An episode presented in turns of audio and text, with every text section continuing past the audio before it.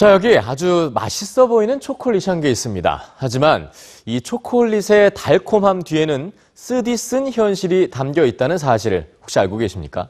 최근 한 국제환경단체가 발표한 초콜릿의 어두운 비밀이라는 보고서는 점점 규모가 커지는 초콜릿 산업의 이면을 고발했습니다. 초콜릿의 피해자가 된 코끼리와 또 침팬지의 이야기를 뉴스G에서 전해드립니다. 달콤한 초콜릿과 코끼리. 이 둘은 어떤 관계가 있을까요? 둘의 연결고리는 초콜릿의 주재료 카카오 열매입니다. 최근 국제환경단체 Mighty Earth가 발표한 초콜릿의 어두운 비밀은 세계 최대 코코아 생산지 중 하나인 서아프리카 국가 코트디부아르가 처한 현실을 고발했습니다. 이 사진은 코트디부아르에서 15년간 줄어든 숲 면적을 보여줍니다. 숲은 줄어들고 불법 카카오 농장은 늘어났습니다. 보고서에 따르면 코트디부아르 23개 자연보호 지역 중 3분의 1이 불법 카카오 농장으로 전환됐습니다. 카카오 수요가 늘었기 때문입니다. 카카오 경작을 위해선 울창한 나무를 태워버리거나 잘라냅니다. 그늘을 없애야 카카오 나무가 햇볕을 받을 수 있기 때문이죠.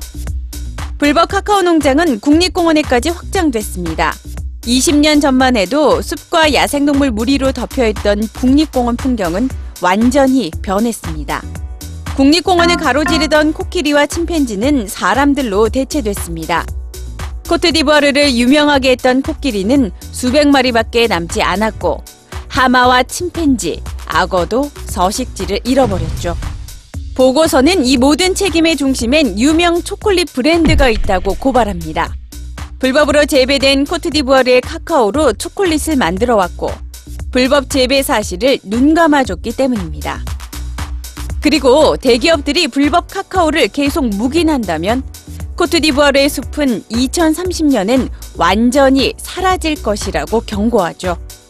달콤한 초콜릿 한 조각과 먼 나라 코트디부아르의 코끼리.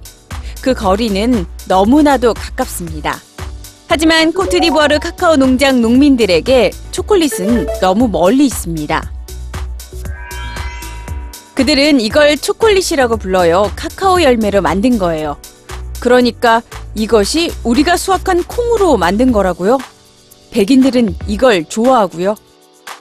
한 달 80센트의 임금을 받으며 카카오를 수확하는 코트디부아르 농부들에게 달콤한 초콜릿은 부유한 나라의 값비싼 간식일 뿐입니다.